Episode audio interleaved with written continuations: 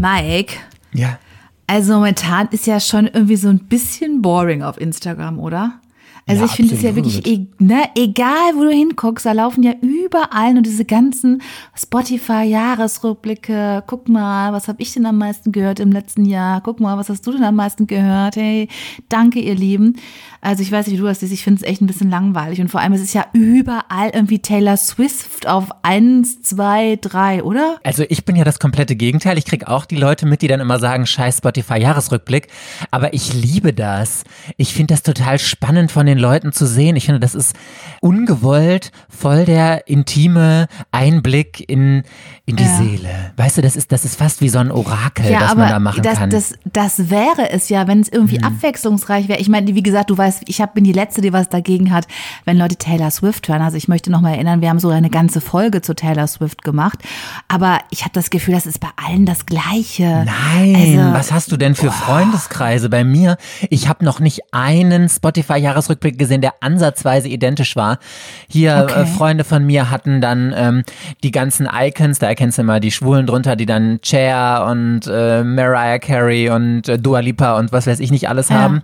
Meine Spotify-Jahresrückblick besteht wirklich nur aus Musical. Sie haben es ganz charmant nochmal in unterschiedliche Kategorien unterteilt. Einmal Broadway, einmal West End und guck mal. Pop-Musical oder irgendwie sowas. Also das fand ich auch total interessant, aber ich habe lustigerweise, weil du Taylor Swift als Beispiel sagst, ich schwöre ich habe noch keinen einzigen Jahresrückblick gesehen, in dem Taylor Swift drin war. Ich warte drauf. Ernsthaft? Nein, ich warte Ich jetzt drauf. nur. Ja.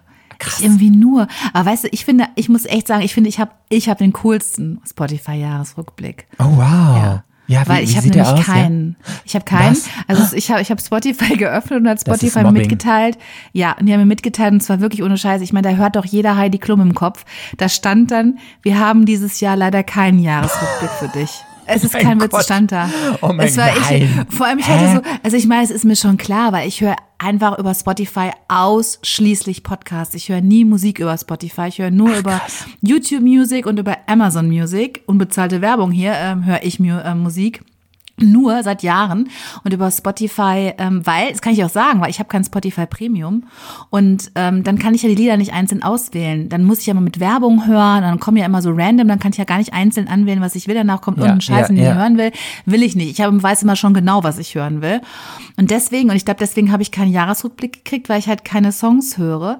Ähm, aber ich finde, ich finde es schon, also ich finde da, obwohl ich sagen muss, da haben so die Texter von Spotify haben ganz gute Arbeit geleistet, weil ich sage ja, die haben es geschafft, dass ich so einen Moment dachte so, oh, bitte was? Wie unverschämt, ja? Wie, Ja, sie da bist für du mich kurz heute mal davor, das Premium-Abo abzuschließen, um da jetzt doch ich, nächstes genau, Jahr. der, der ne? Finger ja, hat schon gezuckt, ne? Der Finger hat gezuckt, dass ich dachte so, ne, ne, ne, ne, ne, ich will ja auch dazugehören. Aber da habe ich gedacht, ne, eigentlich, eigentlich kriege ich cool. Also ich meine aber nur, wir können, ich glaube, ich wage die Prognose. Im nächsten Jahr wird es zwar genauso einheitlich, aber zumindest mal ein völlig unerwarteter erwartet, unerwartet Künstler, der auf Platz eins stehen wird. Ich glaube, ich kann sagen, ich bin ziemlich sicher, dass unser erwartet, unerwartet Oh ja. Remix featuring Florence Foster Jenkins, dass der bei allen den Jahresrückblick an, ähm, anführen wird. Also ich weiß ja nicht, ich habe ja die letzte Folge verloren, in der es um die sehr unbegnadete Sängerin Florence Foster Jenkins ging und musste ja als Strafe zu ihrem wunderbaren elfengleichen, engelsgleichen Gesang einen Remix machen. Und Mike, ich habe dir den ja schon mal vorab geschickt, um mal zu hören, ob du meinst, das wäre okay. Wie fandst du den? Also du bist doch schon auch überzeugt, dass das Musikgeschichte schreiben wird und dass das demnächst nächstes Jahr den Jahresrückblick aller unserer Hörenden anführen wird. Oder wie sehe ich das? Absolut. Hör mal, ich habe mich hier gar nicht mehr eingekriegt. Ich musste es direkt zehnmal hintereinander hören, um Ja, überhaupt diese denk ich. Genialität zu erfassen. Und weißt du, woran es mich erinnert hat? Mhm. Also wirklich mehr Icon geht nicht. Gerade frisch noch Wetten das Gesende äh, ge- gewesen, wo Helene Fischer x Shireen David aufgetreten sind mit Atemlos durch die Nacht. Und ich habe gedacht, oh mein fucking Gott, als wäre es inspiriert. Ja. Dein grandioser Rap-Part mit diesen großartigen... Ich bin Shireen, finde ich gut. Ja, absolut bist du Shireen David. Wow, wow, Icon. Also ich, Also ich was, absolut was, was genial. ihre Entgegnung auf Thomas Gottschalk anbelangt, glaube ich auf jeden Fall. Auf jeden Fall bin ich auf jeden Fall Shireen David. Ja, finde ich cool. Aber bevor wir jetzt hier weiter so den Leuten das, den Mund wässrig machen, was diesen musikalischen Höhepunkt und Leckerbissen Ohren anbelangt, wässrig, die mm. Ohren wässrig machen, Boah, ist irgendwie eklig, ne? Bäh. Also Stimmt vielleicht. genau, gerne reinhören.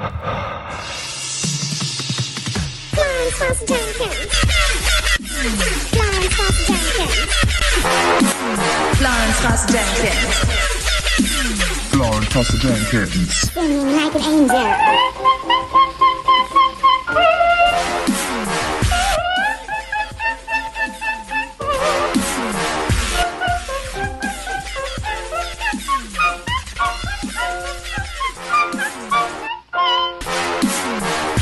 So, also, ne, jetzt nochmal. Steht doch wohl fest. Das ist so geil. Oh my fucking God, wirklich, jetzt ist nochmal zu hören.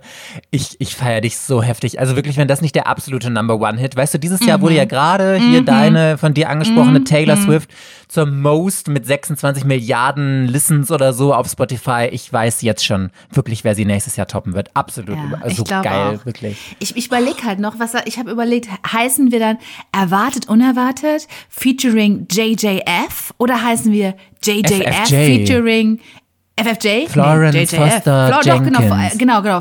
FFJ oder heißen wir FFJ. FFJ featuring Rico und Mike? Da bin ich noch nicht ganz sicher. Was meinst du? Oh mein Gott. Also ich traue mich gar nicht, meinen Namen da überhaupt mit reinzunehmen, weil das ist ja einfach Klar. deine Genialität, die da, die das Ganze erschaffen hat. Aber vielleicht Nein, äh, kann ich am Ende auch noch mal ein Geil. Ja. da reinbringen oder so, weil das, da hört man auch keinen Unterschied, ob jetzt die Florence war oder ich. Also absolut I- Icon, Icon, mehr fällt mir da nicht Super, ein. Wirklich. okay, alles klar. Gut, das Lustige ist aber auch, Florence Foster Jenkins war ja schon eine verrückte Frau, ne? Und weißt du was, Mike? Wir bleiben bei verrückten Frauen. Denn um eine solche geht es auch in der heutigen Folge. Oder vielleicht doch nicht. Erwartet, unerwartet. Der Podcast mit mysteriösen, emotionalen und spannenden Geschichten, mit deren Ende du niemals gerechnet hättest. Mit der Queen of Ingeniosität, Rike, und der Princess of Drama, Mike. Hello, hello, you beautiful sunshines. Connected über die Weiten des Internets zwischen Köln und Mülheim sind hier Mike und Rike für euch. Hello. Ich erzähle Mike in diesem Podcast eine wahre Geschichte und Mike hat die Aufgabe, das große, unerwartete Ende der Geschichte vorherzusehen. Mike, interessierst du dich eigentlich für Politik? Oh, ja, so, äh, theoretisch ja sogar eine relativ komplexe Frage. Also, Na klar, wir steigen doch immer mit den großen Fragen ein. und da möchte ich ja entgegnen, da eigentlich alles irgendwie Politik ist, Mhm. kann ich immer gar nicht glauben, dass irgendjemand sagt, ich interessiere mich nicht für Politik, weil wir alle interessieren uns ja für tägliche Sachen und selbst Einkaufen oder ähm, Musikstreaming oder whatever ist ja alles politisch. Also von daher bin ich immer ganz verwirrt, wenn Leute sagen, sie interessieren sich nicht für Politik. Das halte ich dann immer für Quatsch. Aber Ja. ähm, also wenn man jetzt diese, diese klassische Politik meint, was äh, Politikerinnen und Politiker gesagt haben und äh, mit Gesetzesverabschiedungen, ich versuche da schon immer einigermaßen up-to-date zu sein. Aber ich muss gestehen, dass ich mich weniger mit diesen Themen beschäftige, als ich vielleicht sollte. Ja, bei dir? Ich glaube schon. Ich komme auch aus einem, definitiv aus einem sehr politischen Haushalt. Also vor allem mein Vater und seine Frau waren immer politisch total aktiv. Also sie waren auch in der Partei und in der Partei, das klingt so, so als wären sie in der NSDAP gewesen oder so. Nein, also äh, natürlich nicht in der SPD. Und ähm, die haben also immer mehrere Zeitungen am Tag gelesen, Nachrichten geschaut. Das war bei uns schon so total üblich, dass auch ganz viel am Tisch dann über Politik gesprochen und diskutiert worden ist. Gerade auch über Außenpolitik und äh, die USA und so die Politik in den USA ist auch mal ein großes Thema, weil ja auch, wie ich schon mehrfach erzählte, mein Bruder schon lange dort lebt. Und dann hat man natürlich auch immer so, vergleicht man häufig, wie ist das in den USA, wie ist das bei uns. Und mein Vater hat aber auch ganz viel mit uns, wenn wir bei ihm waren, politische Filme geguckt. Und einer, der hat mich damals total beeindruckt und interessiert und hat sich dann witzigerweise, aber 15 Jahre später, als ich meinen Mann kennengelernt habe, herausgestellt, dass es auch einer seiner Lieblingsfilme ist, nämlich der Film All the President's Men oder im Deutschen heißt der Film Die Unbestechlichen mit Robert Redford und Dustin Hoffman. Kennst du den zufällig? Vom Namen her kenne ich den, aber Ja. ich glaube, ich habe den nicht gesehen. Nee. Also weißt auch nicht, worum es da, worum es da jetzt Nee, geht, zufällig. nee. Habe ich mir auch gedacht. Da bist du zu jung für, muss man wirklich sagen. Der ist ja aus den Absolut ich glaub, aus den bin ich da zu jung 80ern. für, Ja, bist du richtig. zu jung für. Also in diesem Film geht es um den größten Politskandal des 20. Jahrhunderts in den USA. Errätst du jetzt, worum es gehen könnte? Den größten Politikskandal. Hm, was gab es denn so für Was, Skandale? was also fällt es dir so gab, spontan? Ja. es gab den Mord an John F. Kennedy. Das war Ja, natürlich ein ja. Skandal, aber das war ja kein Politikskandal in Nee. der Hinsicht. Ähm, ansonsten würde mir jetzt nur noch äh, Watergate einfallen, aber da bin ich jetzt auch ehrlicher. Ja, oh my Ja, genau. God. Wow. Richtig, genau. Oh, da weiß ich gar nicht, ob ich das jetzt gut finden soll oder nicht. Ich habe jetzt nämlich einfach random was eingeworfen, was ich schon mal irgendwie aufgeschnappt habe, aber so richtig könnte ich da jetzt gar nicht was zu sagen, ehrlicherweise. Aber das ist ja auch, also ganz ehrlich, obwohl ich diesen Film auch total gefeiert habe und total toll fand, ähm, ich hätte jetzt im Detail auch nicht mehr sagen können, worum es geht. Also es geht eben diese Watergate-Affäre und da geht es um die zwei Journalisten der Washington Post, Carl Bernstein und Bob Woodward heißen die, die eben von Dustin Hoffman und Robert Redford gespielt werden und die in den 70er Jahren diese sogenannte Watergate-Affäre aufgedeckt haben. Und ich will jetzt auch gar nicht da zu tief reinsteigen, ähm, aber nur damit man so ein bisschen eine Einordnung hat, worum es da ging. Die Watergate-Affäre ist benannt nach dem Zentrum der amerikanischen Hauptstadt Washington gelegenen Watergate Gebäudekomplex. Also es war so ein riesiger Hochhauskomplex, aber relativ, also jetzt nicht irgendwie so kein, keine, ähm, kein Plattenbau, ne, sondern schon teuer. In dem sich, hat sich vor allem Anfang der 1970er Jahre das Hauptquartier der Demokratischen Partei befunden. Und am 17. Juni 1972 sind dort fünf Männer eingebrochen und wurden dabei auch erwischt, wie sie versuchten, Abhörwanzen in diesem Büro der Demokraten zu installieren und Das Dokumente. war irgendwas mit Tesafilm, ne? Ich kann mich nämlich an irgendwas Ja. mit Tesafilm in diesem Zusammenhang, dass da irgendwo Tesafilm entdeckt wurde, äh, erinnern. Ja, ja, kann gut sein, dass sie da irgendwie damit da was installiert haben, genau. Und die haben halt Dokumente fotografiert und so. Und es hat sich dann eben herausgestellt im Laufe der Zeit, dass diese Männer im Auftrag des damaligen Präsidenten Nixon aktiv waren, beziehungsweise von seinem ganzen Wahlkampfteam operiert haben. Und das hat dann schluss, Krass, schlussendlich, als das aufgeklärt worden ist, eben mit Hilfe dieser beiden Journalisten, die sich dahinter geklemmt haben, dazu geführt, dass Nixon zurücktreten musste. Und das ist natürlich ein Riesenskandal gewesen. Und weil Nixon der einzige bis heute und erste natürlich auch Präsident war, der jemals von seinem Amt zurücktreten musste. Und das Ganze muss man sich halt ja genau noch so ein bisschen vielleicht historisch verorten. Das war ja zur Zeit des Vietnamkriegs und zur Zeit der 68er Revolten.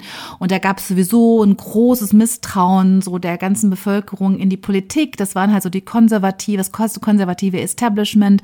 Da war man schon sowieso sehr skeptisch. Und dieser Skandal, der war wirklich eine Bombe, die da reingeplatzt ist. Und das hat einfach sehr viele dazu geführt, dass sehr viele Regeln und Gesetze nochmal umgestellt worden sind nach dieser Watergate-Affäre. Und deswegen hat es auch so eine große Relevanz über das einzelne Ereignis hinaus, auch für die Zukunft gehabt. Und ähm, genau, über diese Watergate-Affäre möchte ich ein bisschen mit dir heute sprechen. Das Erstaunliche ist nämlich, dass Präsident Nixon über die Person, über die wir heute sprechen möchten, äh, später gesagt hat, dass es diesen Watergate-Skandal ohne diese Person nie gegeben hätte. Und er meinte nicht die beiden Journalisten, von denen ich gerade schon gesprochen habe. Und deswegen bin ich auch ziemlich sicher, dass du den Namen dieser Person noch nie gehört hast. Oder sagt dir der Name Martha Mitchell irgendetwas?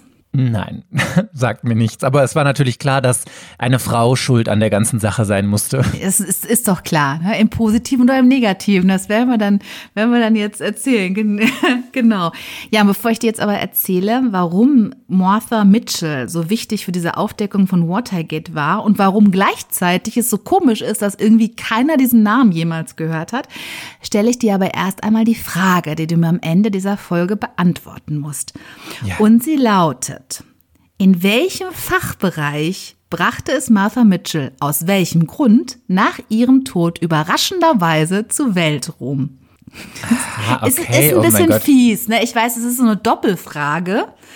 Aber ich glaube, sonst wäre es zu einfach gewesen, wenn ich dich jetzt nur nach dem Fachbereich gefragt hätte, oder? Hey, kannst du die Frage nochmal beantworten? In welchem Ja. Fachbereich brachte es was? Martha Mitchell, aus welchem Hm. Grund nach, wel nach ihrem Tod überraschenderweise zu Weltruhm?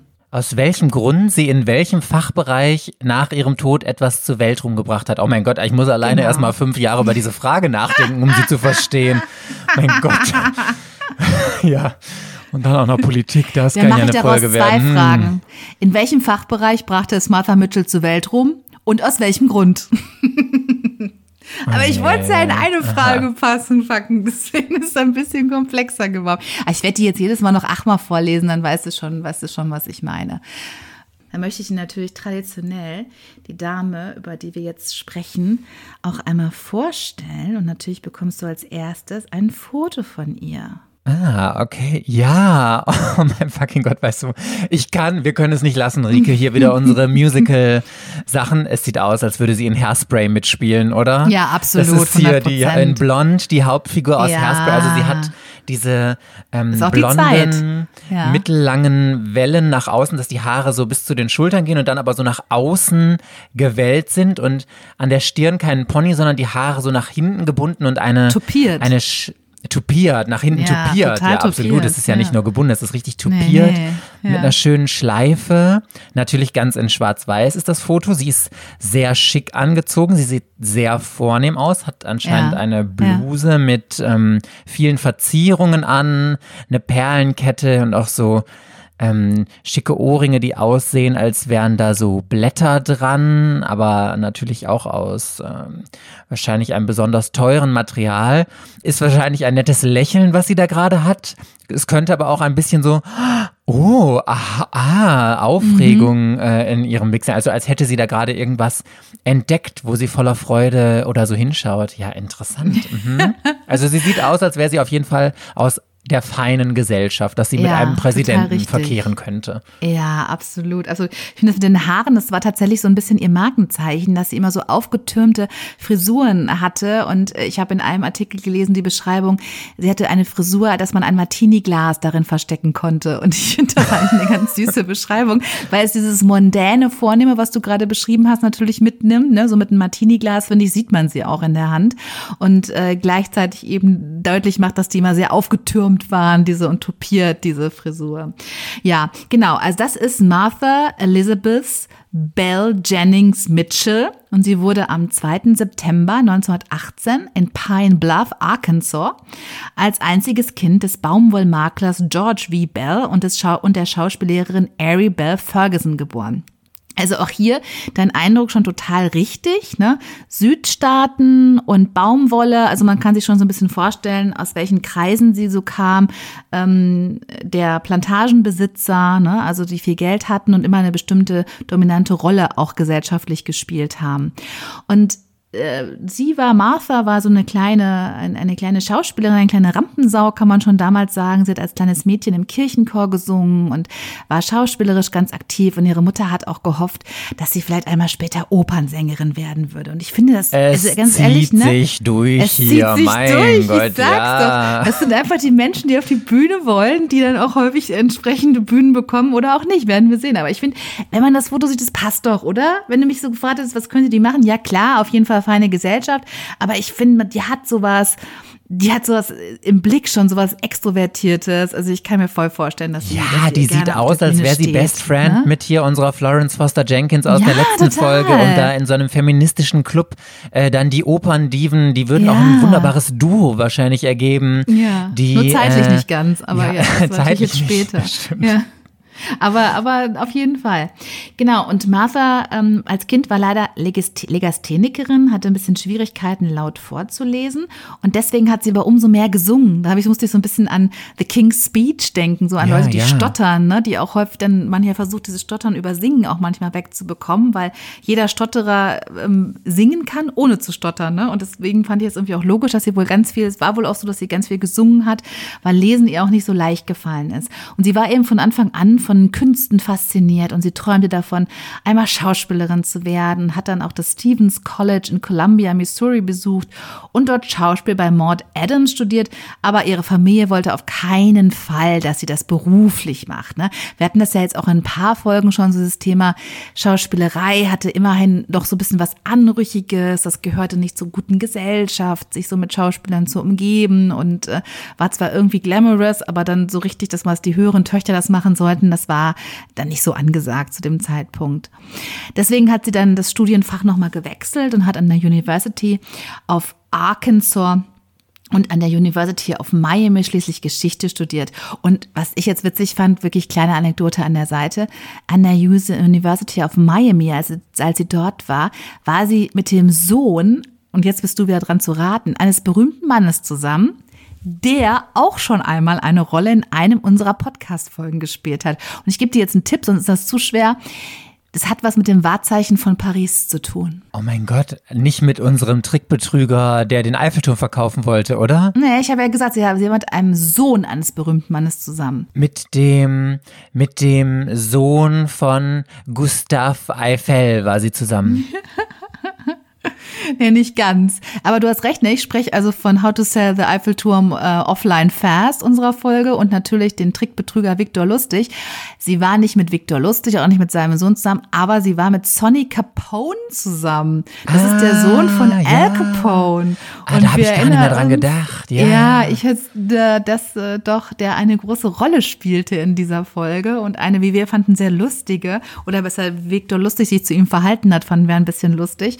Genau, die beiden waren zusammen, also auch so ein bisschen Äh, Das ist wieder dieses ne? typische Klischee, ne? Ich habe da lustigerweise gestern auf der Arbeit noch drüber diskutiert, Mhm. Ja. warum wir äh, von der Gesellschaft so erzogen werden, dass wir gerade auf diese toxischen, romantischen Beziehungen stehen und auch diese macho asozialen Typen immer so in unserem Kopf verherrlichen. Das klingt ja so, also wenn es der Sohn von Al Capone gewesen ist, dann wird es ja wahrscheinlich auch so ein furchtbarer Macho gewesen sein, der Frauen wie Bestimmt. sonst was behandelt hat, Ja, äh, in bestimmt. Gangsterkreisen unterwegs war.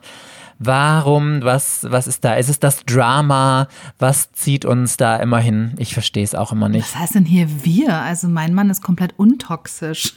Ja, aber komm, also du hast trotzdem schon äh, den Hang, solche Männer irgendwie sexy zu finden, oder? Ah, Ja. nee, weiß ich gar nicht. Denke ich so drüber Nein. nach. Stimmt das? Na, da, da, da müssen wir eine eigene Podcast-Folge zu machen. Okay. Müssen wir drüber Ja. nachdenken. Ja, vielleicht ein bisschen sexy, aber so, ja, weiß ich nicht. Okay.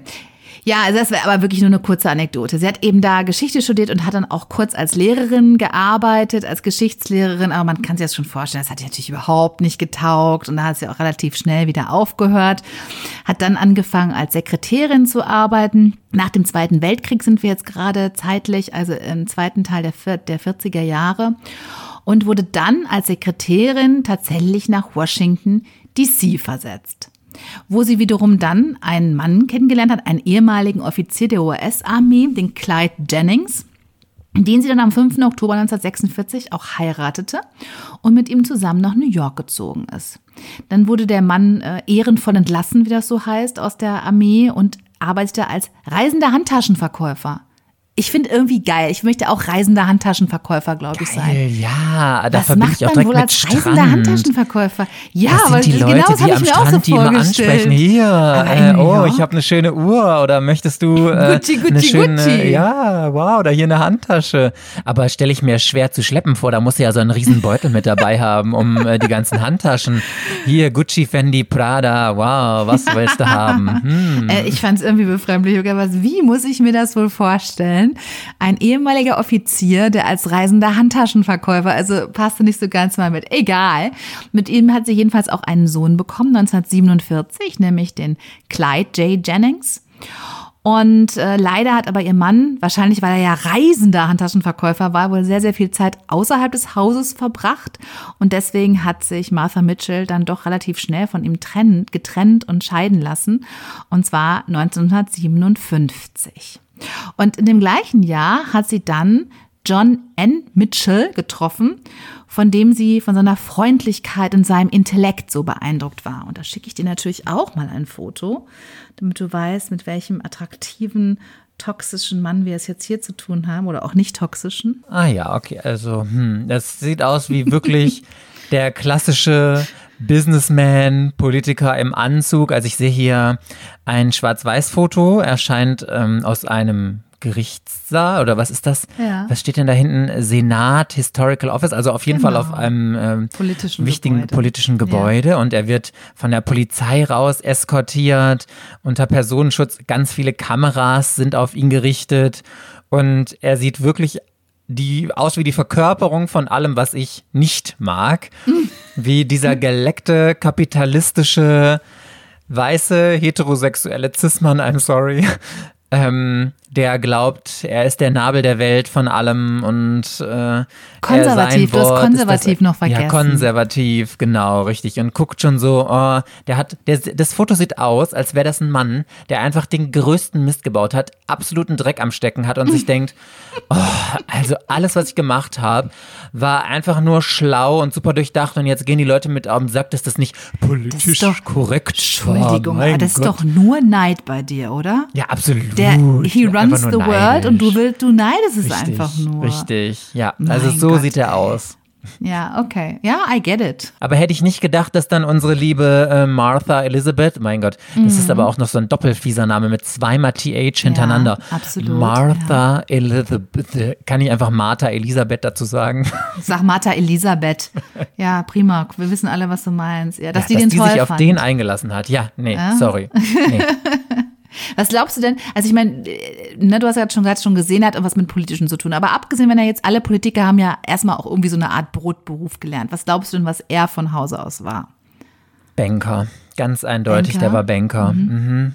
Ja. Nee, nicht ganz. Second Guess, aber ich glaube am Anwalt, zweiten. Anwalt. Ja, genau. Ja, Der. Anwalt. Ich wollte Ja, nur sagen, wie geil, weil wir haben doch immer Anwälte. Opernsängerinnen, Opernsängerinnen und Anwälte. Ach, immer, immer, It comes down to that. Und wie witzig, ne, dass, dass ich Opernsängerin werden wollte früher und mein Mann Anwalt ist. Es ist doch, ich glaube, ich spiegel mich einfach nur in diesen Konstellationen immer, immer wieder. Da kommen unsere Geschichten her, ne? Wir erzählen hier immer nur Geschichten unseres eigenen Fantasielebens. Wir erzählen uns uns selbst immer die ganze Ja, Zeit richtig. wieder, ja. Jeder ist ein Erzähler seiner selbst, genau. Ja, also sie war total begeistert von äh, John Mitchell, der eben als Anwalt arbeitete. Fand ihn unglaublich schlau. Und ich finde es geil, weil sie hat sich am, also ihre Scheidung ist vollzogen worden am 1. August 1957 und am 30. Dezember 1957 hat sie John Ann Mitchell bereits geheiratet. Also es ging recht flott, könnte man sagen. Die haben sich da nicht viel Zeit gelassen. Und er arbeitet tatsächlich eben als Anwalt damals in Manhattan, verdiente sehr viel Geld, also 250.000 US-Dollar pro Jahr, was damals halt nochmal ganz, ganz deutlich viel mehr war, als es heute war. Und die beiden haben sich ein großes Haus gekauft, haben dann auch 1961 eine Tochter bekommen, die hieß Marty, haben sie in einer katholischen Schule angemeldet, weil man der Meinung war, dass es dort irgendwie disziplinierter zuging als in anderen, obwohl sie selber gar nicht katholisch waren. Klingt doch erstmal alles prima, oder? Also so prima, nicht für dein Leben, aber sagen, so, ich ne, prima nicht so. weiß ich du jetzt weißt, was nicht. Aber so, die hat jetzt jemanden gefunden, der hat gut Geld verdient, der war erfolgreich, sie fand ihn ganz, ganz toll. Sie haben sich ein schönes Haus in New York gekauft, sie haben eine gesunde Tochter bekommen. Aber hat sie denn auch was so gemacht, was ihr toll. Spaß gemacht hat, außer dass sie natürlich absolut ihre Erfüllung im Du Mutterdasein ja Fragen. Ich Hausfrauendasein gefunden sagen, hat? Was bist du schon wieder hier ketzerisch da? Was heißt denn das? Nat natürlich. Es gibt kein größeres Glück für dich als Frau, Ja, als dich um den, richtig. den Ehemann anzuhimmeln und äh, sich die um die Wäsche Tochter und den Haus kümmern, zu kümmern. Ja, ich glaube nicht, dass sie sich jemals um Wäsche gekümmert hat. Ja, das stimmt auch glaube ich nicht. Sie ich hatte vielleicht wirklich nicht. noch ein ganz gutes Leben, obwohl Ja, glaube ich, I doubt it, wir werden sehen. Aber die, ich habe jetzt mal dem mal entnommen, dass dir dieser Name John Ann Mitchell, dass er bei dir jetzt nicht direkt irgendwie so die, äh, was geklingelt hat, nur gesagt, ah, Nee. das ist doch später, okay. Genau, weil, denn, um das direkt zu sagen, John Ann Mitchell war dann später unter Präsident Nixon Justizminister und spielte eben auch eine ganz wichtige sp- im, äh, Rolle im Watergate-Skandal. Aber interessanterweise, auch wenn du jetzt seinen Namen auch nicht kanntest, aber ich glaube auch für Leute, die sich noch stärker vielleicht für die, für die US-Politik interessieren, den Namen kennen ganz, ganz viele. Den Namen seiner Frau interessanterweise halt mal wieder so eigentlich gar keiner, ne? Bevor ich dir jetzt aber erzähle, wie das Leben von Martha Mitchell sich so weiterentwickelt hat, darfst du mir an dieser Stelle eine erste Frage stellen, die ich aber nur mit Ja oder Nein beantworten darf. Soll ich nochmal die, die lovely Ausgangsfrage wiederholen? Die war ja so schön. Da hast du dich ja so drüber gefreut. Soll ich sie nochmal sagen? Ja, sag nochmal. Mhm. Also in welchem Fachbereich brachte es Martha Mitchell aus welchem Grund nach ihrem Tod überraschenderweise zu Weltruhm? Boah, das ist, ich möchte das nur mal ganz kurz hier festhalten. Das ist richtig, richtig fies von mir. Wir Von mir? hier uns schon wieder vorgenommen, dass ich endlich mal wieder gewinne, Ja, weil um diesen. Fluch zu brechen und dann haust du mir so eine Doppelfrage rein. Ja, weißt du, ich weiß jetzt guck. überhaupt gar nicht, in welche Richtung ich fragen soll. Ich muss ja, ich habe jetzt, kann jetzt meine Fragen aufteilen, dass ich mit einer Frage das eine und mit der, mit den zwei anderen Kannst Fragen das andere Beispiel. schon lösen muss. For Oder example. den Rest mir Zusammenschlussfolgere. Boah, richtig fies, ey. Ah, aber ich glaube, ich muss mich erstmal auf den Fachbereich konzentrieren, weil wie soll ich auf den Grund kommen, wenn ich dann noch nicht mal weiß, was, was so das grobe Thema überhaupt ist? Also, okay, das, ja gut, dieser Fachbereich, das ist ja wa- wahrscheinlich auch noch was Ungewöhnliches. Also ich glaube, du hast mir erzählt, sie hat jetzt Schauspiel und Geschichte, da war sie vorher mal drin, aber das wird es ja dann wahrscheinlich nicht gewesen sein. Politik wäre jetzt wieder so super naheliegend, aber also Fachbereich, das ist jetzt nicht meine Frage, aber nur für meine Einordnung ist das, meinst du mit Fachbereich jetzt aber was, was studiere, stu, also was mit Studium zu, was damit zu tun hat oder?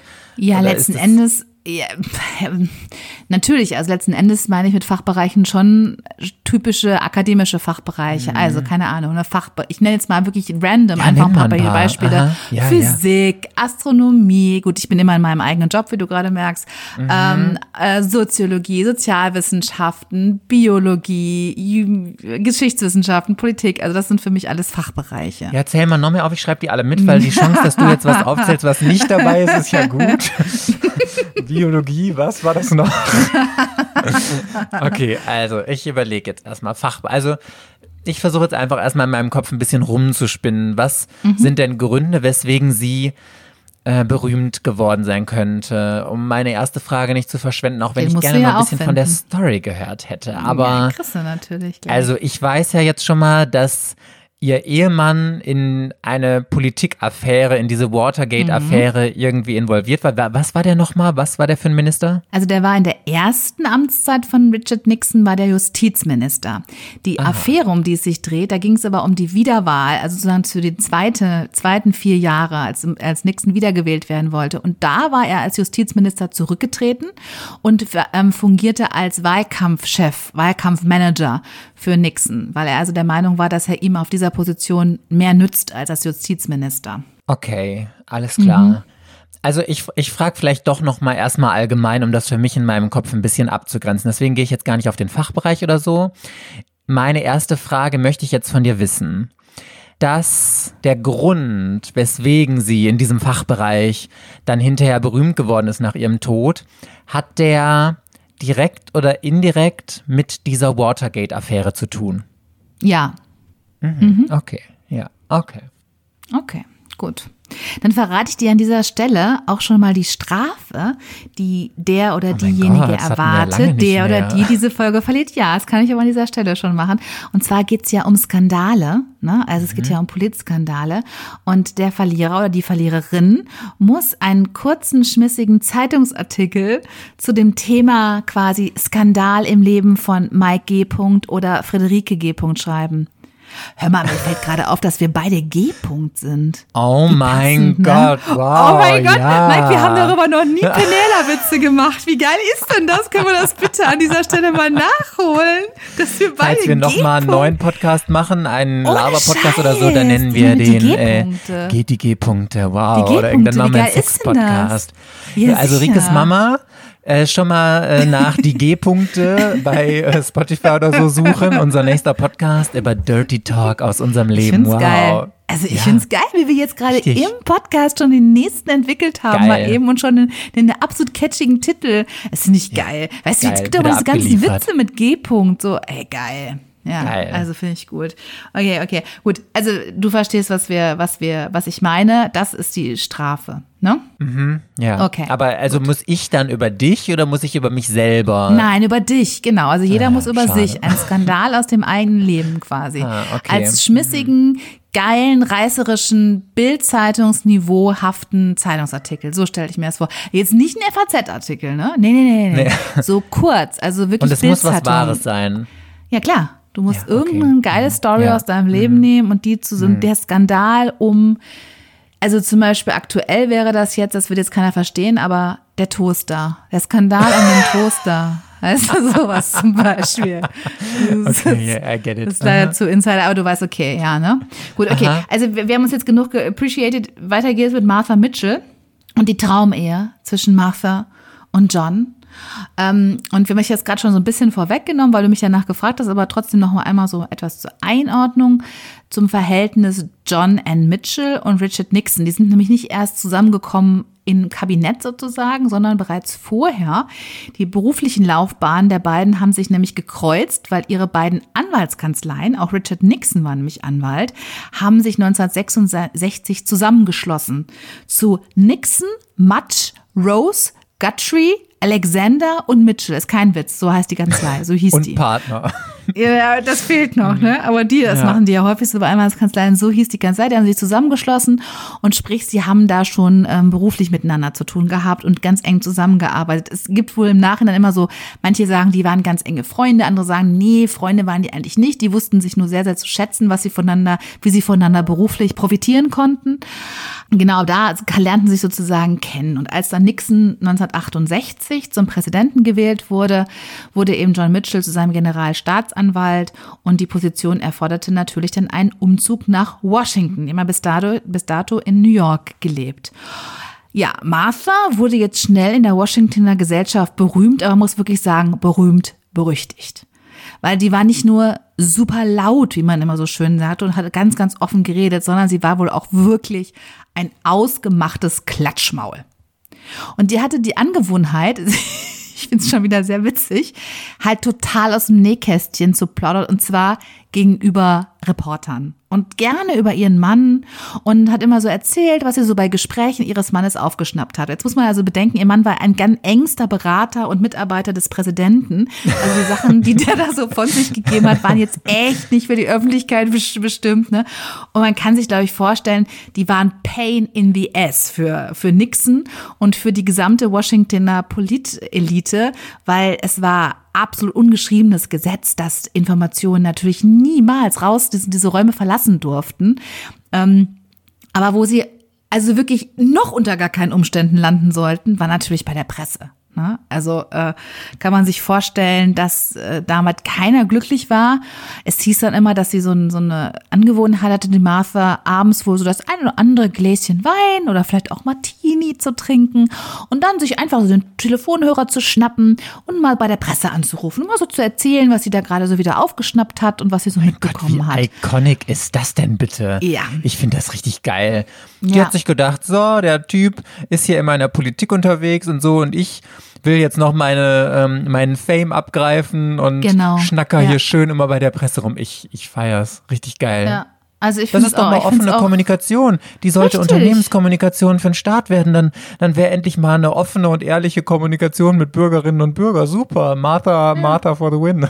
Richtig, also die war das, deswegen war sie wirklich äh, berühmt berüchtigt. Sie wurde dann wirklich landesweit berühmt, nachdem sie mal einem Fernsehreporter gegenüber bemerkt hatte, dass die Friedensdemonstration in Washington im November 1969, wie gesagt, ne, Zeit des Vietnamkriegs, ihren Mann ähm, an die russische Revolution erinnerten. Das hat sie dann wohl mal einfach so, einem- so einem Reporter gesteckt, ne? Und wir wissen ja, glaube ich, diese, diese, diese, ähm, dass es in den USA eine sehr großen, ähm, ja, wie soll man sagen, Aversion der Eliten gegen alles Kommunistische ja gibt.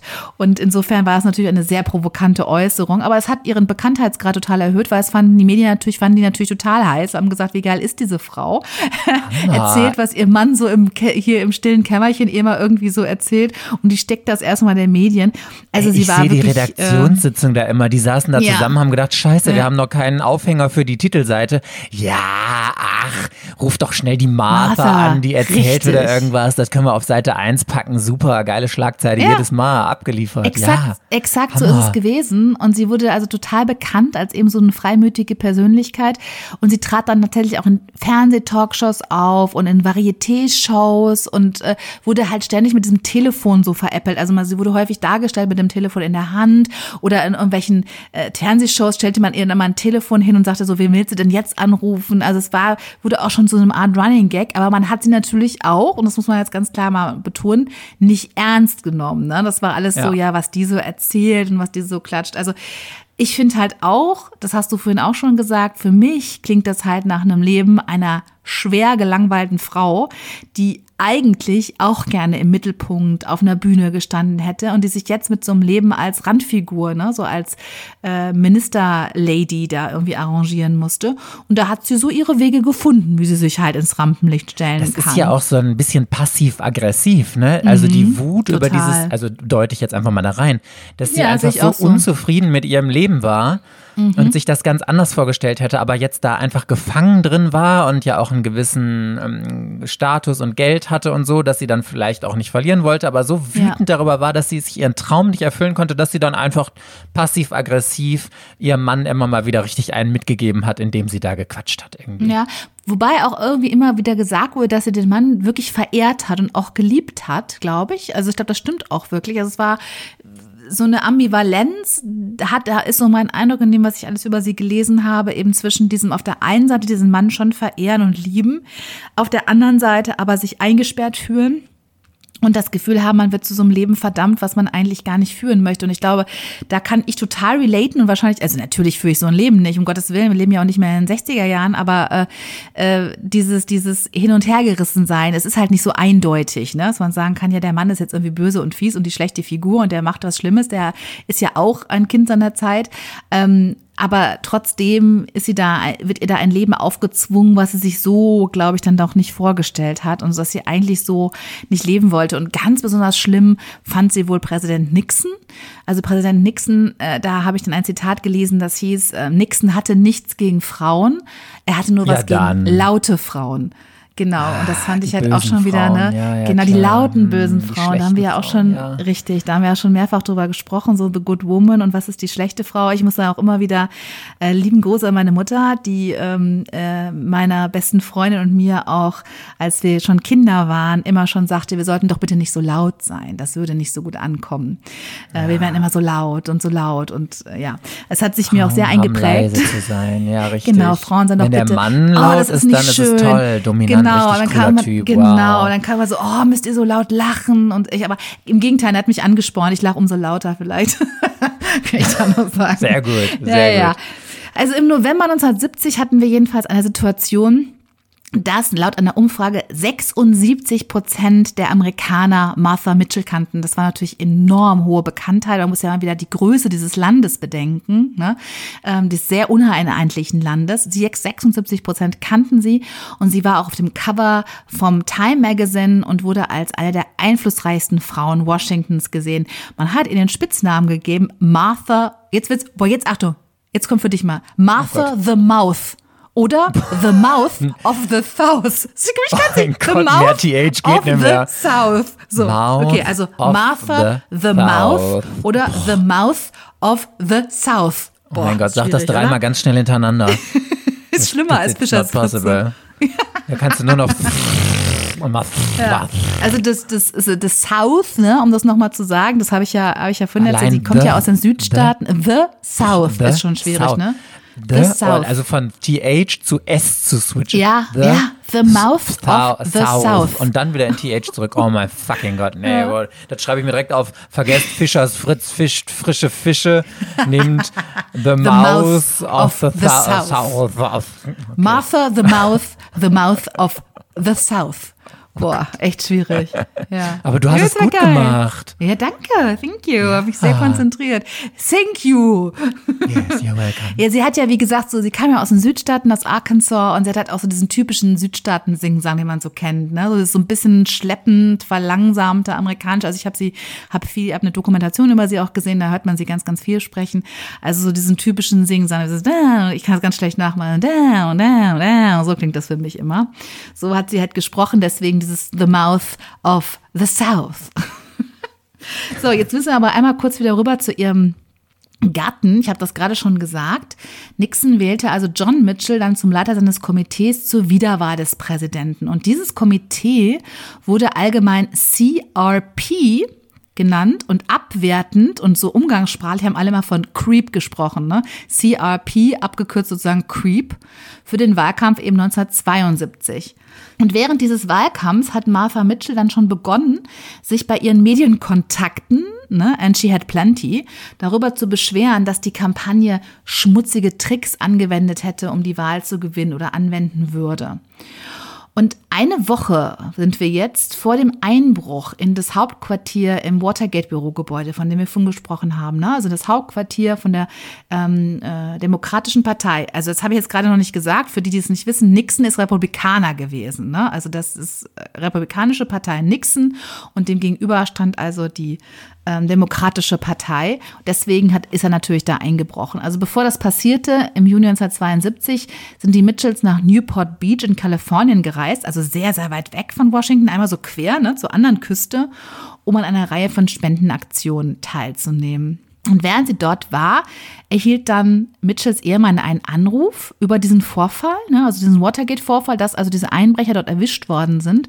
Und er hielt dann sofort eine Pressekonferenz ab, in der er dann direkt gesagt hat, dass dieses CRP, ne, dieses Komitee zur Wiederwahl, ähm, dass dieses Creep damit nichts zu tun hätte. Weil natürlich kann man sich vorstellen, wenn bei der Konkurrenz eingebrochen wird, natürlich vermutet man sofort, das waren jetzt die Republikaner. Und da hat er also direkt eine Pressekonferenz abgehalten und gesagt, wir haben damit nichts zu tun. Logisch, oder? Ja, natürlich. Ja, Aber genau. gerade wenn man so eine Pressekonferenz abhält und dann sagt, wir haben nichts damit zu tun, ah ja, dann weiß ja schon, okay. Ja, und deswegen, es gab deswegen, Martha Mitchell hatte ja schon solche Gerüchte so ein bisschen gestreut, ne, hatte gesagt, da laufen Dinge, die sind nicht so ganz koscher. Jetzt passierte das. Also irgendwie hatten sie das Gefühl, sie müssen sich sofort distanzieren. Es wirkte auch so ein bisschen, hm, ein bisschen sehr großer Zufall, dass ausgerechnet als das passierte, jetzt dieses ganze Creep, ne, dieses ganze Wahlkomitee inklusive der Mitchells ausgerechnet am komplett anderen Ende der USA sich aufgehalten haben, als wollte man demonstrativ nicht da gewesen sein, hatte auch so ein bisschen dieses, dieses Geschmäckle irgendwie, ne? dass die Leute dachten, mhm. Ist ja schon ein bisschen auffällig, ne? Ausgerechnet jetzt sind die nicht in Washington und auch nicht in der Nähe. Ist ja ein bisschen komisch. Naja, Martha Mitchells Mann, also äh, und John Mitchell, ermutigte dann Martha auch weiter in Kalifornien zu bleiben, soll da ruhig noch ein bisschen ein paar Tage bleiben und er würde nach Washington äh, zurückgehen.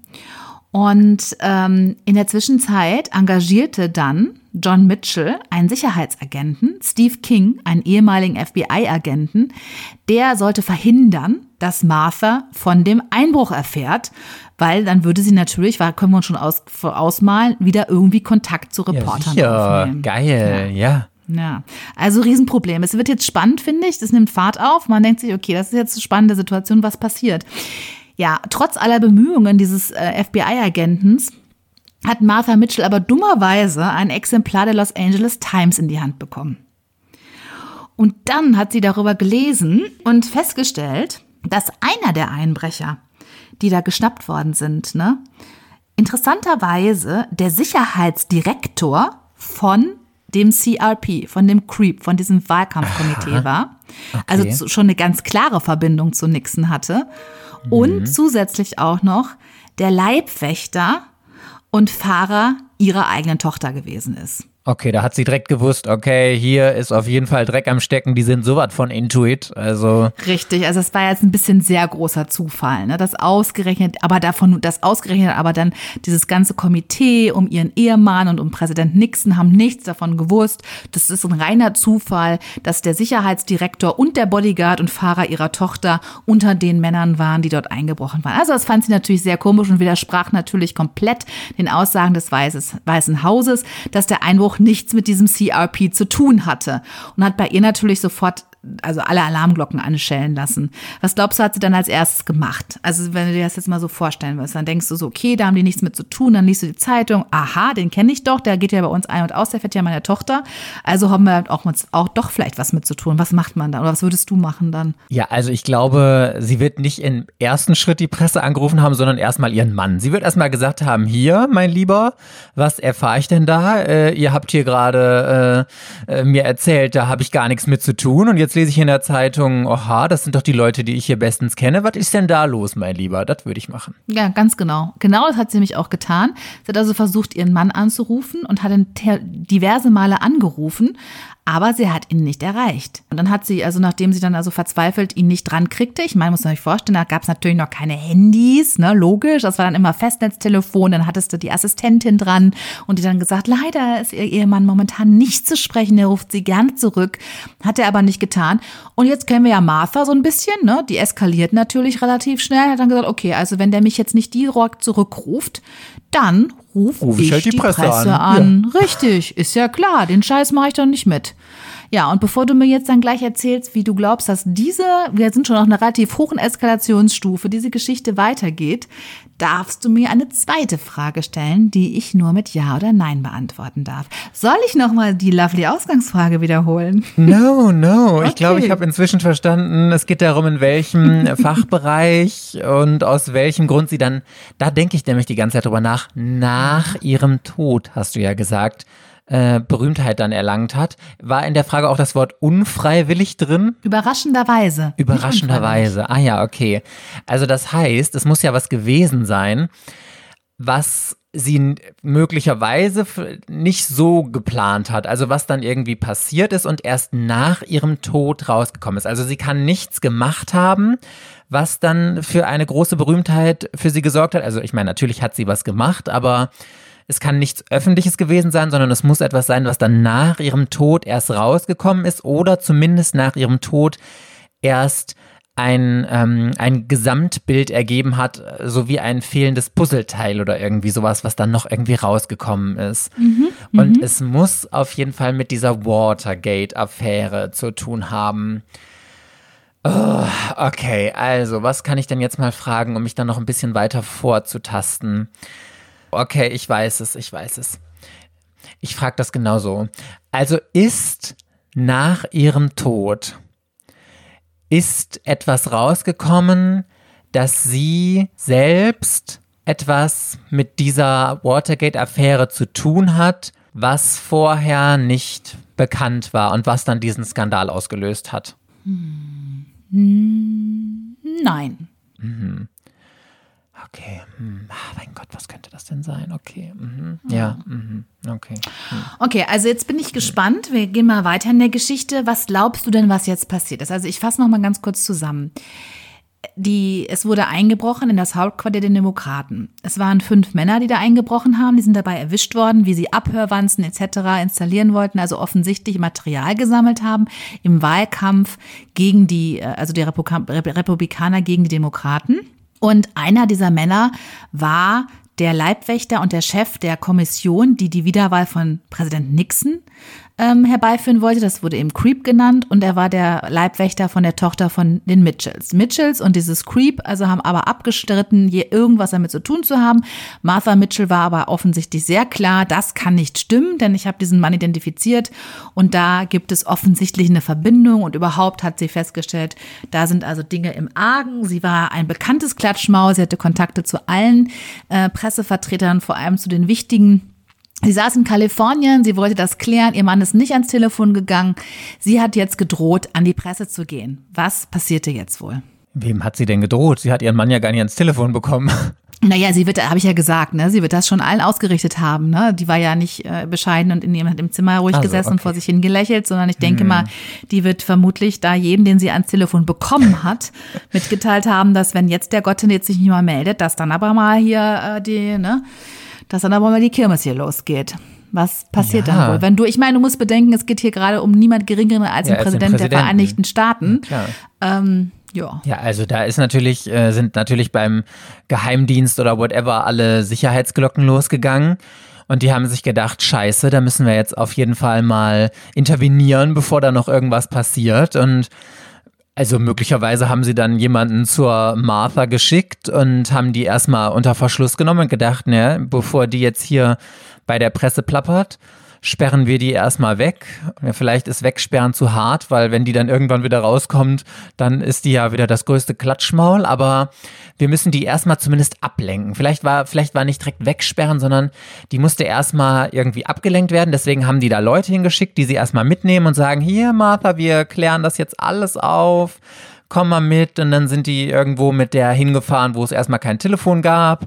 Und ähm, um dann sich nochmal weiter Gedanken zu machen, wie man jetzt mit dieser Situation umgeht. Ja, da denkst du, dass die höflicher waren, als sie tatsächlich waren. Also die Panik war offensichtlich wirklich sehr, sehr groß, dass jetzt versucht, die irgendwie das. Ganze rauskommt. Naja, ähm, das ist natürlich so im Detail ganz klar, aber man hat offensichtlich sie versucht festzusetzen in ihrem Hotelzimmer. Und ich erzähle es jetzt mal so ein bisschen aus der Perspektive, wie es sich von außen dargestellt hat. Und zwar, Martha hat dann tatsächlich ihre Lieblingsreporterin ähm, eine Mrs. Thomas angerufen und hat ihr gesagt, dass sie die Absicht habe, ihren Mann zu verlassen, wenn er nicht aus diesem CRP, von diesem Komitee zurücktritt. Die erzählt dann aber, diese Miss, die Tom, Mrs. Thomas, dass dieses Telefonat auf einmal völlig abrupt geendet wäre. Jemand hätte ihr den Hörer aus der Hand gerissen und hätte auf einmal gesagt, Frau Mrs. Mitchell sei unpässlich und könne nicht sprechen. Und ähm, ja, dann wurde aufgelegt. Und die Reporterin hat dann ziemlich alarmiert äh, Marthas Ehemann John angerufen und der hat dann aber so ganz unbekümmert zu ihr am Telefon gesagt, ach, die Martha, die regt sich ein bisschen über Politik auf, aber sie liebt mich und ich liebe sie und das ist es, was zählt. Also das ist das Originalzitat, was er gesagt hat. Also hat das total so runtergespielt, was soll denn da schon sein? Ja, klar, natürlich. Ja, also die Miss Thomas sagt aber, das war also ganz, ganz komisch und ähm, sie war also super, super misstrauisch. Ähm, und tatsächlich hat dann ein paar Tage später hat eine erfahrene Kriminalreporterin Marsha Kramer hat sich mit ähm, versucht mit Martha Mitchell zu treffen, hat sie dann auch getroffen. Das war jetzt einige Tage später und sie erzählt, dass sie eine Frau vorgefunden hatte, die komplett geschlagen, durchgeschlagen gewesen wäre. Also sie hätte überall schwarze und blaue Flecke an ihren Armen gehabt und wäre also Ach, völlig verstört gewesen. Genau. So, was sagt denn Martha Mitchell selbst, was passiert ist? Martha erzählte dann, also jetzt eben Tage nach diesem Ganzen, was da abgelaufen wäre, sie wäre tatsächlich in ihrem Hotelzimmer gefangen gehalten worden. Und hätte Drogen injiziert bekommen, Beruhigungsmittel, Schlafmittel, um sie ruhig zu stellen. Sie wäre geschlagen worden. Man hätte, sie hätte mehrere Fluchtversuche über den Balkon versucht und wäre da von fünf Männern, die sie bewacht haben, körperlich angegriffen worden, sodass sie auch genäht werden musste, später ins Krankenhaus gebracht werden hat Beruhigungsmittel injiziert bekommen, äh, man hat das Telefon aus der Wand gerissen, damit sie niemanden anrufen kann und hat versucht, sie so ruhig zu stellen und sie hätte Angst um ihr Leben gehabt. Das ist das, was Martha erzählt, was passiert ist. Ja. Krass. Also ich finde, das sieht jetzt ziemlich beschissen aus für John Mitchell und sein Team. Also das, was jetzt alles vorgefallen war, war ja eh schon schwierig. Also war ja nur eine Frage der Zeit, bis das rauskam, diese Verbindung zwischen dem, äh, den Einbrechern und dem Creep, ne, also diesem Komitee und Richard, Richard Nixon. Jetzt äh, Martha will sich an die Presse wenden. Martha verschwindet auf einmal für mehrere Tage. Reporter finden sie geschlagen mit blauen Flecken vor und sie selber berichtet davon, sie wäre in ihrem Hotelzimmer festgesetzt und gefesselt worden und so weiter. Und sie hätte Angst um ihr Leben gehabt. Aber was glaubst du? Was ich denke, sieht beschissen aus. Aber was haben denn wohl John Mitchell und sein Team um Nixon gemacht? Also was hättest du gemacht, wenn du jetzt in so einer Situation bist? Okay, die Schlinge zieht sich gerade zu. Was können wir jetzt tun, um zu verhindern, dass das jetzt hier gerade uns alles um die Ohren fliegt? Ja, da kann ich ja jetzt dich zitieren aus einer der letzten äh, Folgen. Da kannst du natürlich nur noch eine geile Gegenkampagne starten und versuchen, die Martha mal so richtig zu diskreditieren, dass das eine total Bekloppte ist, die äh, schon immer nicht alle Latten an Zaun hatte. Wahrscheinlich hat ihnen sogar noch in die Karten gespielt, dass die ja sowieso so ein bisschen so ein Plappermaul und schlechten Ruf hatte, dass das so eine Klatsch- und Tratsch-Tante ist, irgendwie so. Und ähm, hier, ihr Ehemann John hat dann wahrscheinlich erstmal gesagt, ja, okay, äh, das, die Ehe ist beendet und die ist komplett durch ist auf Drogen und hat was weiß ich was gemacht und haben, also sie haben sie auf jeden Fall komplett diskreditiert, der Lächerlichkeit in der Öffentlichkeit preisgegeben, um zu sagen, die hat wirklich nicht alle Latten am Zaun, was die da redet, kann man nicht glauben. Ja, exakt. Also du kannst total einsteigen in die Politik-Business.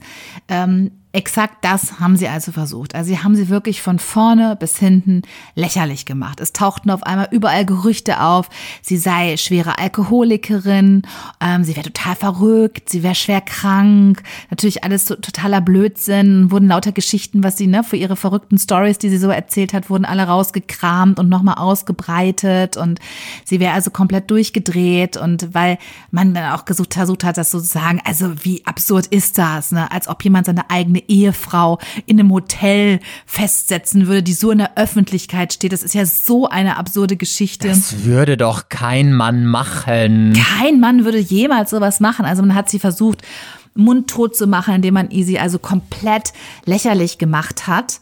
Und ähm, keiner hat ihr wirklich geglaubt. Und mit keiner meine ich wirklich keiner. Also sie ist tatsächlich interessanterweise, ähm, natürlich, sie war eigentlich erzkonservative Republikanerin, also sprich so ein bisschen das Feindbild der 68er Hippies, die natürlich, wenn dann überhaupt Demokraten waren, Anti-Establishment, ähm, natürlich irgendwelche Frauen von früheren Sklaven und Baumwollplantagenbesitzern gar nicht toll fanden, weiße Frauen, dieses Konservative und Nixon abgelehnt haben. Aber sie wurde dann so ein bisschen tatsächlich auch zur Ikone der Hippies. Die haben dann auf, auf Demonstrationen Plakate hochgehalten mit äh, äh, befreit Martha Mitchell. Aber man muss dazu sagen, das war nicht wirklich ernst gemeint. Also es war natürlich Anti-Establishment und sie haben das so für sich genutzt. Aber es wäre falsch zu glauben, dass sie ihr das wirklich geglaubt haben, sondern sie haben einfach auch gedacht, die ist die ist nuts, ja, also die ist crazy im Kopf und die erzählt irgendeinen Quatsch, aber sie haben das so ein bisschen so aus, wie so eine Art Gag so für sich gemacht und ähm, immer hier Martha Mitchell äh, hat recht und wir müssen Martha Mitchell befreien. Ich habe eine Rede eines Demokraten auf einem Wahlkampfveranstaltung gesehen, der dann total lachend gesagt hat, Martha Mitchell meint, sie wäre eine politisch Gefangene und dann lachen sich alle total kaputt, ne? Dann müssen wir Martha Mitchell retten. Ähm, also sie wurde wirklich total lächerlich gemacht, auch von der Gegenseite und für sie einfach die komplette Vollkatastrophe. Ne? Also sie hat, kann man sich glaube ich vorstellen, hat. Das äh, gibt mir ein bisschen Britney Spears Vibes, ne? Das Ja, ist ja auch so dieses, äh, die Gesellschaft wendet sich dann gegen dich, du wirst überall lächerlich gemacht, damit Ja. das, was du eigentlich sagst, keiner mehr glaubt und sowas. Also es Ja, man hat ja dann also Beispiele genommen. Sie war ja in diesem, in diesem Komitee, man nämlich jetzt ganz häufig schon erzählt hat, dieses CRP, was einmal landläufig als Creep eben bezeichnet wurde, da war sie halt auch engagiert. Und sie hat halt häufig ihre Rolle so übertrieben. Also sie hat dann häufig irgendwie in den Medien erzählt, ja, ich habe das ja quasi geleitet und so, ne?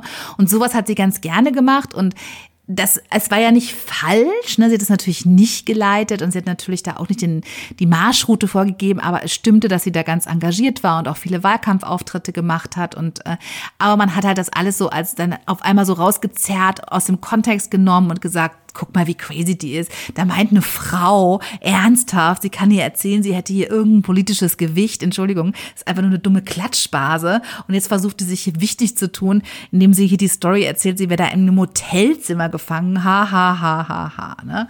Also genau, es ist passiert. Sie ist also total lächerlich gemacht worden. Es hat ihr wirklich absolut komplett niemand diese ganze Story geglaubt und auch ihr Mann hat sich natürlich von ihr distanziert, aber erst nachdem er folgenden Move gemacht hat.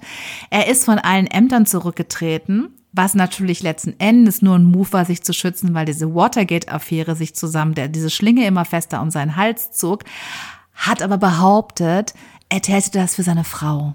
Weil seine Frau sei ja Natürlich. offensichtlich schwer krank und deswegen müsste er sich also um seine Frau kümmern. Und aus Sorge würde er jetzt zurücktreten. Und es hat tatsächlich also in der Presse auch so verfangen, dass die wirklich und alle berichtet haben, was für ein guter Mann. Ne? Er hat sich total zurückgenommen und äh, ähm, äh, er erzählt jetzt hier, will sich nur noch um seine Frau kümmern, verzichtet auf das politische Amt, hat ihn verglichen Toller mit den mit äh, Mann, genau den mit Gott, wow. Adliger, der auf den Thron verzichtet, um sich um seine geliebte bürgerliche Frau zu kümmern. Das waren so Vergleiche, die da tatsächlich aufkamen. Also er hat da versucht, das für sich knallhart letzten Endes zu nutzen und seine Frau, da kann man wirklich sagen, echt geopfert. Ne? Ja, und mit diesem Teil der Geschichte endet jetzt der letzte Abschnitt unserer Geschichte.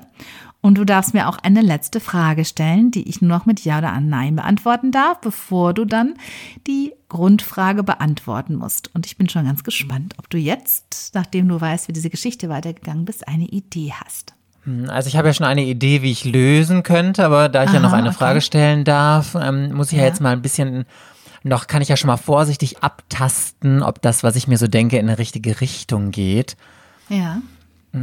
Also, ich fasse jetzt nochmal für mich zusammen. Wir hatten ja festgestellt, irgendetwas ist nach ihrem Tod rausgekommen, was dann zu einem riesigen Skandal geführt hat, was auch mit dieser Watergate-Affäre zu tun hatte. Und jetzt muss ich aber irgendwie nur noch eine Verbindung finden, was es mit einem konkreten Fachbereich zu tun hat. Aber das kann ja auch alles sein. Ich kann ja auch irgendwie alles gefühlt irgendeinem Fachbereich zuordnen, wenn sie jetzt da ein Buch geschrieben hat, äh, während sie da irgendwie gefangen war, das dann hinterher erst rausgekommen ist, dann war es halt Literatur. Bla. Also, hm, okay, also, ich, ich glaube, ich frage mal in diese Richtung. Also, ihr hat ja niemand geglaubt. Und ist jetzt nach ihrem Tod, sind irgendwelche Beweise, die sie auf welche Art auch immer bereitgestellt hatte, sind ans Licht gekommen, die dann nochmal für, also diese Affäre ist ja vor ihrem Tod, ist ja aufgeklärt worden, ne? Und die dann aber nochmal diese ganze Affäre in einem anderen Licht dargestellt haben und die nochmal ja, ganz andere Aspekte und ganz andere Sachen enthüllt haben, die vorher überhaupt gar nicht klar waren. Schwierig, ja. Hm. Also, das ist schwierig jetzt. Also, ich würde sagen, ja. Ich glaube schon, ja. Okay. Aha. Ja, ist ja jetzt eine gute Frage. Also, dann äh, brainstorm ich mir mal vor mich hin. Also, es sind irgendwelche Fakten rausgekommen, aber also, dass sie jetzt irgendwie Memoiren geschrieben hat oder so, wäre ja irgendwie so Captain Obvious irgendwie und die hatte sie dann in irgendwo versteckt oder sie hat ein oder sie hat ein Tagebuch geführt, aber es muss ja irgendwas gewesen sein, was die Menschen vermute ich jetzt hinterher ihre Geschichte doch haben glauben lassen. Also so wie ich das verstanden habe, wurde sie ja jetzt lächerlich abgestimmt und äh, möglicherweise war das auch den Rest ihres Lebens lang und irgendwas. ich werde was dann- nervös. ja, Okay, ja, zu Recht, zu Recht.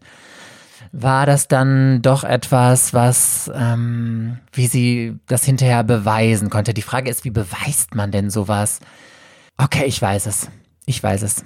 Also, in diesem Hotelzimmer, in dem sie da war, das war doch ein Hotelzimmer, in dem sie da festgehalten wurde, ne? Ja. Da lief nämlich eine Tonbandaufzeichnung mit. So, ich, war, ich kann nicht sicher sagen, ähm, ob Martha die jetzt selbst irgendwie, ob sie da ein Tonband entdeckt hat und ähm, das selbst angeschaltet hat oder ob, vielleicht haben ja auch, vielleicht haben die Leute, die sie gefangen gehalten haben, haben da was ähm, aus äh, welchen Gründen auch immer, um das zu dokumentieren oder so, haben eine Tonbandaufzeichnung da laufen lassen. Aber nee, nee, nee. Das macht ja gar keinen Sinn, dass sie das dann nicht, dass sie das dann nicht direkt veröffentlicht hat. Es muss ja irgendwas sein. Obwohl vielleicht doch, vielleicht wurde sie ja so unter, nee, sie hat ja, sie hat sich an die Öffentlichkeit gewendet. Oh, ist das schwierig, Rike. Oh my fucking God. Es muss also was gewesen sein, was sie selber erst hinterher in die Griffel bekam. Sonst hätte sie das ja direkt rausposaunt, weil sie hat sich ja gewehrt. Sie hat ja öffentlich ihre Geschichte erzählt. Und hätte sie da Tonbandaufnahmen gehabt, dann hätte sie die ja rausgehauen oder Aufnahmen. Also, okay, pass auf, es war nämlich so Jetzt Achtung. Mhm.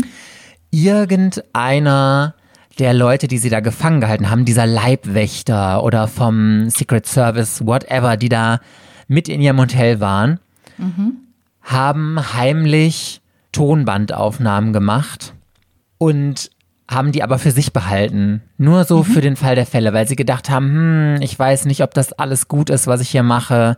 Kritisch, kritisch, kritisch. Und je weiter die Zeit danach verschritten ist, haben sie immer ein schlechteres Gewissen bekommen und haben gedacht, nee, nee, das geht nicht. Das ist alles Unrecht, was da passiert ist. Und diese arme Martha musste so unfassbar leiden und das geht gar nicht, was da passiert ist. Und dann haben sie sich, obwohl Martha dann schon tot war und von dieser Genugtuung dann nichts mehr erfahren konnte, haben sie sich nach ihrem Tod entschieden, ihr Gewissen zu erleichtern und zu sagen, nee, wir gehen jetzt damit auch an die Öffentlichkeit und haben diese Tonbandaufnahmen, die sie da gemacht haben, haben die veröffentlicht, haben die auch der Presse gegeben und dann ist dieser ganze Skandal aufgedeckt worden. Dann ist den Leuten überhaupt erst klar geworden, die Martha, die hat überhaupt gar nicht gelogen. Das ist alles wahr, was sie gesagt hat. Ähm, und das hat dann zu einem riesigen Skandal geführt, weil diese Tonbandaufnahmen, die in diesem Raum heimlich entstanden sind, Ja, hat das dann ist ja alles schön, aber ich frage mich, wie das ist jetzt gar keine Antwort auf meine Fachbereich? Frage. Aber nach, aus welchem Grund hast du da, okay, ich muss ja, das Ja, ist natürlich gut, das- Fachbereich Du Informatik. musst, aus welchem Grund wurde sie in dem Fachbereich bekannt? Jetzt hast du, das, das hast du mir. Ah, Ich habe die Frage dann, ah, okay, also es geht darum, jetzt habe ich dir so einen riesen Roman erzählt, in welchem Fachbereich sie heutzutage dann Beispiel ist. Das ist der Fachbereich Kriminal Kriminologie. Und zwar hat man nämlich DNA-Spuren von ihr, die damals zu dieser Zeit noch nicht ausgewertet werden konnten. Das gab es damals noch nicht. aber es sind Sachen, mit denen sie damals verprügelt wurde oder äh, mit denen sie da in Berührung kam, die wurden trotzdem von der Polizei zurückgehalten. Und dieser Fall war dann nämlich ein Präzedenzfall der Kriminologie, Ah, okay. Mhm. Ja. weil man dann rückwirkend, Jahrzehnte nachdem das passiert ist, doch noch beweisen konnte. Und das wird bis heute nämlich als Präzedenzfall in allen Lehrbüchern behandelt, wie durch diese DNA-Spuren, die auf whatever, ich möchte mich darauf nicht festlegen, auf speziellen Teilen von ihr oder auch von anderen wichtigen involvierten Personen zu finden waren, konnte dann doch bestätigt werden, dass alles so passiert ist, wie es passiert ist. Und deswegen ist sie im Fachbereich der Kriminalmedizin, sagt man das so, also in diesem Bereich ist sie bis heute das Beispiel dafür. So, das ist meine Lösung. Ja. Also tatsächlich würde ja Martha Mitchell eigentlich ein ganz, ganz wichtiger Platz in den Geschichtsbüchern, ne, also in der Geschichtswissenschaft, in der Politikwissenschaft eigentlich gehören, im Zusammenhang mit der Aufklärung des Watergate-Skandals. Stattdessen ist sie aber nicht ein Teil der Geschichts- oder Politikwissenschaften geworden, sondern der Psychologie. Ah, Aha. Und nach ihr wurde nämlich der sogenannte Martha Mitchell-Effekt benannt. Okay. Und, und der hat dann mit, der ist, wenn man, äh, hat mit Traumata zu tun. Genau, also der Martha Mitchell-Effekt wird seit Ende der 1980er Jahre als eine Fehldiagnose bezeichnet, bei der sachliche Hinweise und rational begründete Überzeugungen als Hirngespinste und Wahnideen gedeutet werden. Ach, krass. Und zu dieser falschen Einschätzung kann es kommen, so sagt die Psychologie, wenn jemand Anzeichen zum Beispiel für eine Verschwörung oder andere Machenschaften entdeckt, die von anderen aus unterschiedlichen Gründen als völlig abstrus und unsinnig abgetan und verworfen werden. Und das ist tatsächlich genau das, was passiert ist, denn du hast ja vollkommen recht, alles das, was Martha erzählt hat, was ihr da im Hotel zugestoßen ist, ist ihr tatsächlich zugestoßen. Das waren natürlich keine Hingespinste. All das wurde von langer Hand geplant und zwar tatsächlich von ihrem Ehemann auch höchstpersönlich. Wissen tut man das und deswegen hast du eigentlich so, bist du so in allen Bereichen so haarscharf vorbeigesegelt, weil tatsächlich Präsident Nixon nämlich Tonbandaufnahmen gemacht hat. Nicht Nein. Ah. von Martha Mitchell, doch, nicht von Martha Mitchell in ihrem, in ihrem Hotelzimmer, sondern der hat alle Telefonate, die er geführt hat, während seiner Amtszeit in seiner Wiederwahl, hat er aufzeichnen lassen. Also aus Sicherheitsgründen. Es ging natürlich nicht eigentlich um das, was er gesagt hat, sondern mehr um das, was ihm am Telefon gesagt wurde. Und ähm, diese Tonbänder, da wurde er dann gezwungen, im Rahmen dieser ähm, Watergate-Affäre diese Tonbänder tatsächlich rauszurücken, was er natürlich auf gar keinen Fall wollte. Und dass das überhaupt rausgekommen ist, war wiederum Verdienst dieser zwei Journalisten, von denen ich ja schon erzählt habe. Und Auch dass ein die bisschen darauf blöd, so Aufnahmen sind, zu machen erstmal. habe ich auch gedacht. Ich habe auch, ich habe da auch, wie gesagt, ich habe eine Dokumentation über sie gesehen. Da kommen ganz, ganz viele Original. Tonaufnahmen aus dieser Zeit und das ist richtig krass, weil die wirklich am Telefon, also die mega Verschwörungsdinger da am Strecken sind. Ne? Also wirklich, wie sie die Martha ausschalten, wie sie die diskreditieren, aber auch ganz viel über andere politische ähm, Konkurrenten, wie sie die schaffen, irgendwie schlecht dastehen zu lassen, was sie alles da versuchen wollen. Also richtig kriminell, wirklich sehr kriminelle Sachen, Einbrüche, Entführungen, die planen richtig, richtig fies. Also es ist gar kein, also fies ist noch viel zu nett. Also wirklich kriminelle Machenschaften. Und das, dass er das alles auch noch auf Band aufgezeichnet hat, ich finde, es zeigt, also alles das, was die, was die besprochen haben, wie sie damit umgegangen sind, eine unfassbare Hybris mal wieder, zu glauben, man ist der Herrscher dieser ganzen Welt. Und Ja. es kann einem eigentlich nichts passieren. Und das ist auch ein Aspekt, der immer wieder, wenn man sich ein bisschen mit diesem Thema beschäftigt, überall sehr, sehr stark betont wird. Das war halt noch ein Washington zu dieser damaligen Zeit, was wirklich rein von weißen Männern regiert worden ist. Ich wage auch die These, von heterosexuellen, weißen Cis-Männern auf jeden Fall regiert worden ist, die sich aus ganz bestimmten Kreisen auch nur rekrutierten. Also so ein bisschen der wo ja auch auf demokratischer Seite die Kennedys später zugehörten, ne? also auch so dieser Adel, wie man immer sagt, ne? die USA, die sich immer so vom Adel abgrenzen wollten, immer so ihren eigenen Adel geschaffen haben. Also so bestimmte Familien, die einfach das Sagen haben in diesem Land und auch, glaube ich, bis heute noch viel Einfluss haben, die alles regiert haben und die überall ihre Finger drin hatten und die sich unantastbar gefühlt haben letzten Endes und deswegen auch offenbar meinten, sie können diese Dinge tun und sich dabei nicht mal verdächtig waren. Ich glaube, die haben wirklich noch gemeint, dass sie echte Patrioten sind und ähm, dass sie das alles nur tun, weil sie ja auch für die USA das Beste wollen, weil sie, ähm, weil So sie das Beste für die Menschen. USA sind, Mein genau Gott, und deswegen, dass auch manchmal schlimme Mittel notwendig sind, um Gutes zu erreichen, nämlich den richtigen Mann an der richtigen Position zu sehen. Also ich glaube tatsächlich so so abgehoben war das zu diesem damaligen Zeitpunkt schon oder nicht schon, vielleicht auch noch. Es ist ja noch, merkt man ja immer noch, ähm, dass die da wirklich, deswegen auch diese Leichtsinnigkeiten, ne, wie du sagst, also man denkt so, hä, wie dumm kann man sein? Am Telefon sowas besprechen und das ist ja eh schon risikoreich und das dann auch noch aufzeichnen und dann kommt das alles raus und die Leute haben das alles erfahren, dass es wahr war. Ja, richtig doof. Tatsächlich hat sich aber auch herausgestellt, dass die entscheidenden Hinweise, die unsere beiden Journalisten der Watergate-Affäre, ähm, äh, die sie brauchten, um diesen Fall aufzudecken, tatsächlich von Martha Mitchell kamen. Als sie nämlich so von ihrem Mann ähm, reingeritten worden ist und behandelt worden ist, hat sie sie wohl, das kam aber auch erst im Nachhinein raus, in ihre Wohnung nach New York, dann da hatte sie eine gebeten und hat denen gesagt, so komm, die haben das beide geschildert, sie haben gemeint, es wäre wie so eine Filmszene gewesen. Der hat die Tür aufgemacht, hat gesagt, kommen Sie rein, da sind alle Unterlagen, alles, was ich finden konnte. Gucken Sie sich das durch und suchen Sie was und nageln Sie das Schwein an die Wand, hat sie gesagt. Ja, also machen Sie den fertig. So wütend und so verletzt war sie von dem, was man ihr angetan hat. Ähm, vor allem natürlich auch diese, diese Stimmen, dass sie verrückt wäre und dass sie in eine Psychiatrie gehörte. Ja, äh, genau. Das ist also der Martha Mitchell-Effekt, der seitdem äh, als psychologisches Phänomen immer wieder mit diesem Namen auftaucht und Phänomene und Personen damit äh, beschrieben werden. Vielleicht noch kurz zu dem, wie es mit Mitchells weiterging. Wenig überraschend haben sie sich natürlich getrennt. Ähm, John ist mit der Tochter ausgezogen. Sie haben sich dann, er wurde dann verurteilt. Also John Mitchell wurde am 1. Ah, das Januar wollte ich gerade 1975, fragen. Ja. ja, natürlich, wegen Meineids, Behinderung der Justiz und Verschwörung ähm, wegen seiner Beteiligung am Watergate-Einbruch verurteilt. Er verbüßte tatsächlich dann doch nur 19 Monate in einem Bundesgefängnis, aber immerhin, er und seine Frau haben sich nie wiedergesehen. Aber für Und, das, was er ähm, seiner Frau angetan hat, ist er nie verurteilt worden, weil das genau, halt ist erst er hinterher verurteilt rausgekommen worden. ist. Richtig, so richtig. Und ähm, genau das, ähm, das. Und das Schlimme ist eigentlich tatsächlich gewesen, dass aufgrund ihrer Verwicklung in den Skandal sie von den meisten ihrer Familienangehörigen diskreditiert worden ist, dass Leute sich von ihr abgewandt haben, sie verlassen haben, mit Ausnahme ihres Sohnes, den sie ja aus erster Ehe hatte, wenn wir uns richtig erinnern.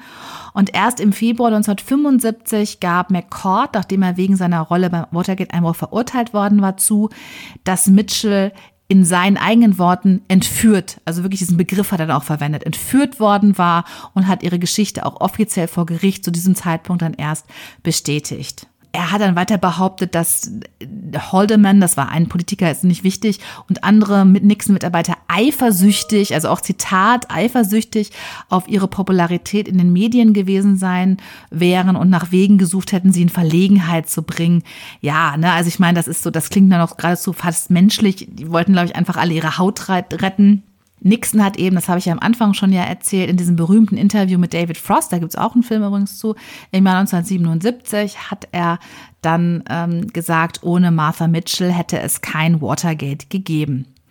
Und äh, also da auch nochmal bestätigt, welche wichtige Rolle Martha Mitchell in diesem ganzen Zirkus um Bestechlichkeit, Korruption und illegale Machenschaften der ganz hohen Politik in den USA gespielt haben. Sie hatte leider nichts mehr davon. Sie ist nämlich tatsächlich an Blutkrebs erkrankt und 1974 im Alter von 56 Jahren nur gestorben. Und ganz ikonisch war dann auf ihrer, ihrer Beerdigung, ähm, die dann wieder in Arkansas war, ähm, stand neben ihrem großen Sarg, der mit Blumen überhäuft war, stand ein Blumengebinde, das äh, weiße Blumen, die den Satz formten, Martha was right. Was ja irgendwie nochmal so ein letztes ist natürlich so als Foto dann um die Welt gegangen. Ne?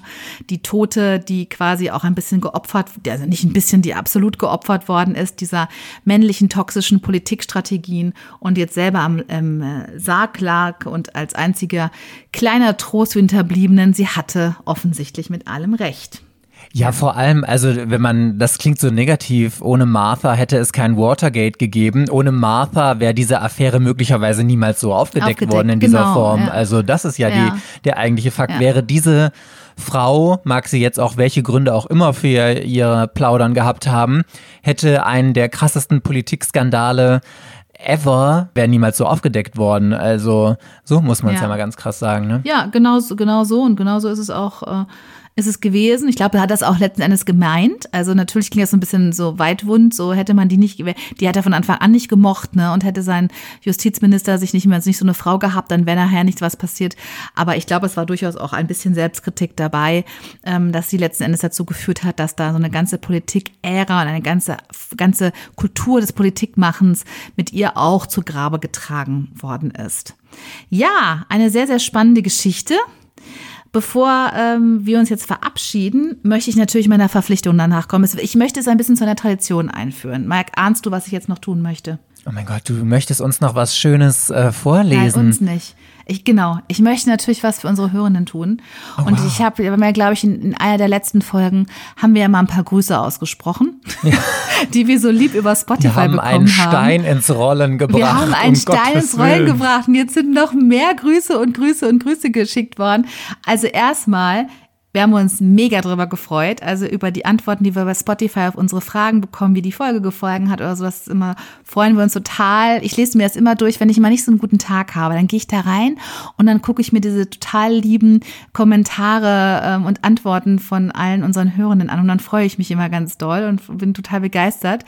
Ähm, also auch nochmal an dieser Stelle, wir freuen uns da über jede Bewertung. Natürlich bei Spotify, vor allem auch gerne bei Apple Podcasts. Da könnt ihr ja auch eine richtige Bewertung, einen kleinen Kommentar schreiben, nicht einfach nur Sternchen verteilen. Freuen wir uns auch sehr. Alles, was mit unserem Content interagiert, ist für uns natürlich gut. Und selbstverständlich möchte ich jetzt hier noch ein paar Hörende ähm, grüßen.